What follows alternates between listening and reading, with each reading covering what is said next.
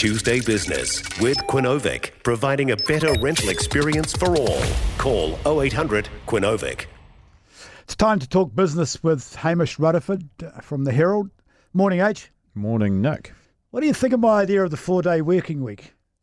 I think it's great for those who it suits, but I'm not for a lot of jobs. It's just not really suitable. Take my own position. Um, I don't. I can't decide when someone's going to give me a story, someone's going to give me a piece of information, or when information is going to come out, and so I can't just say, okay, I want to work ten hours from Tuesday to Friday.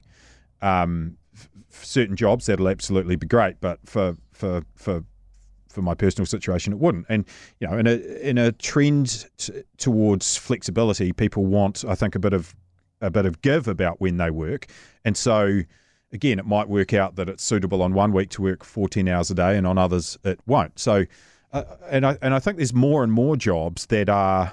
Well, well, one, flexibility is something that people welcome, but two, the, the, the, the jobs are sort of, you know, it's it's it's not exactly easy to determine when they should be done. And so I think people are working their own schedule. So it could be that some people are working three 13 hour days, eh, or, or some people are working, Can you I- know, six six hour days or whatever. Can I ask you though? I mean, because there'll be listeners out there be thinking straight away. They'll be saying, "Well, what happens is if one of the big business stories launches on a Sunday and, and it's your day off? What happens then?"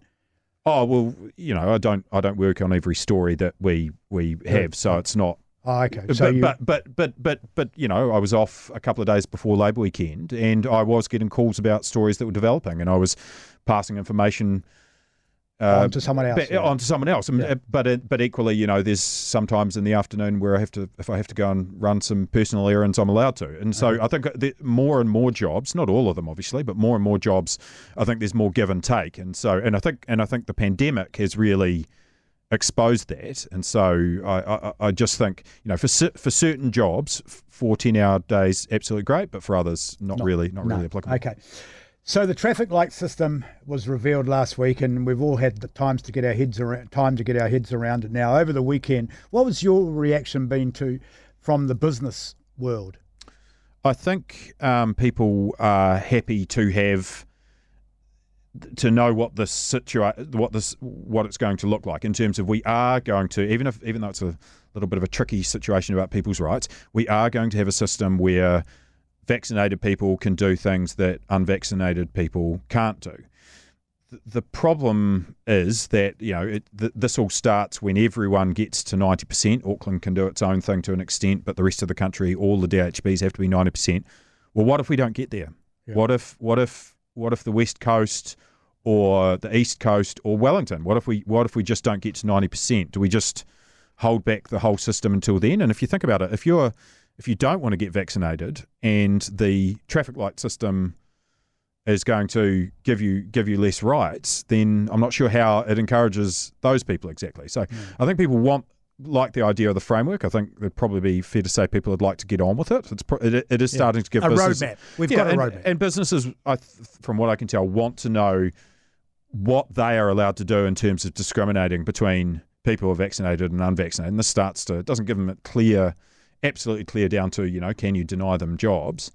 Um, they're obviously welcoming the extra money, but you know I think there's probably there's probably a sense that if, I mean if you believe that the entire country each DHB is going to get to ninety percent vaccination, then then great. But there seems to be quite a lot of scepticism that we will get to that. So does that mean that we're just going to back down eventually and just just go there? And if so, when? Yeah, I think that. Yeah, I think that would have to happen, and I don't know when. But I think I was talking to someone in, in the bathroom actually that was that were talking about business side, and if it doesn't happen sooner rather than later, then this season, this Christmas season, which we're all all businesses waiting for for the boom period, is going to be gone. And and if and if we're not going to have that boom period, people need to know now. That's right. And so Yeah. you know you Have you planned your Christmas holiday?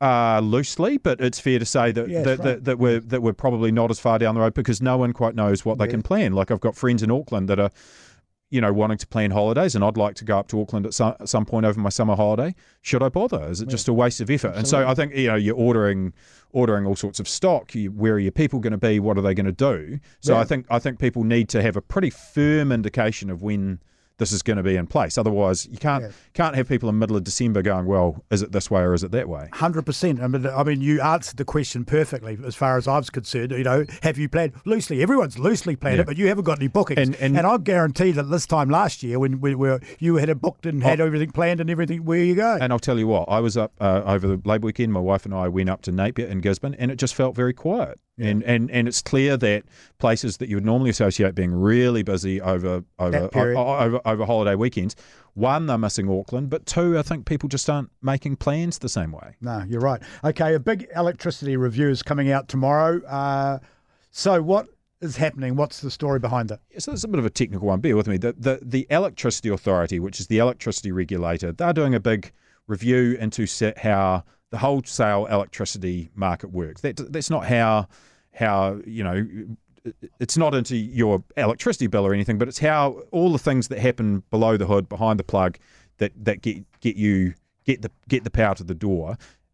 Basically, a big health check of how has it been functioning and and and what should change. Now, You'll remember we've talked about it a few times this year. There has been some real strain in the electricity sector. There was a brief power cut one night back in June or July for particularly affected parts of the Waikato and so on. But also, electricity prices for industrial companies have been going absolutely through the roof to the point where some of them have said, we can't operate this way. Some have closed. Even the steel mill near Auckland threatened to close, food packaging. And it, it, it, it, it led to some real grim warnings that if this isn't sorted out and you can't give people certainty and you know even reasonable electricity prices, that industrial operations will simply leave New Zealand. And so tomorrow the Electricity Authority will come out with you know a check on on on how it's functioned and um and then we'll and then we'll argue from there. I mean they they design the electricity rules and so people might say if, if they come out tomorrow and say well broadly speaking this is good enough they might come under a bit of flack because they're the ones that design the rules Should we care?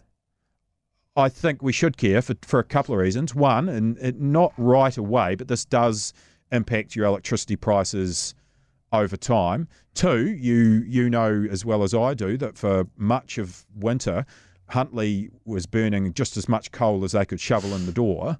And you know we're a country that prides itself on having a lot of renewable electricity. Well, it, this year it just didn't really work like that, uh, and it could if if if if it isn't sorted out, it's possible that big industrial companies will leave, and that's a lot of you know well-paid employment, particularly in the New Zealand region. So. Um, you know, is it is it going to affect you? You know, you're going to get twenty dollars off your power bill next year because of this? No, you're not. But uh, but but I mean, on, on another level, you know, your KiwiSaver and my KiwiSaver, a chunk of that will be in New Zealand electricity companies. So if the government really sticks its sticks its beak in too hard, then uh, it could it could make them less profitable. Great. Great. We need need them to be less profitable. I'm being sarcastic here. We need we need it, them to be profitable, don't we? Because they're No, a major well, country. Well, if, if they're not profitable, they won't invest in new windmills and, and so on. So it they do it does need to be profitable. Absolutely needs to be profitable. But are they making too much? And uh, who's Yes. who's bearing the cost? Then that's that's really what this will hopefully say. Thanks. Hamish Rutherford is the business editor for the Herald, and he joins us every Tuesday morning for a bit of a chat on business. Appreciate it. Uh, Hamish. Thank you. Inside word on all things business in the capital. Tuesday Business with Quinovic. Better systems, better reporting, better call. Quinovic. 0800 Quinovic.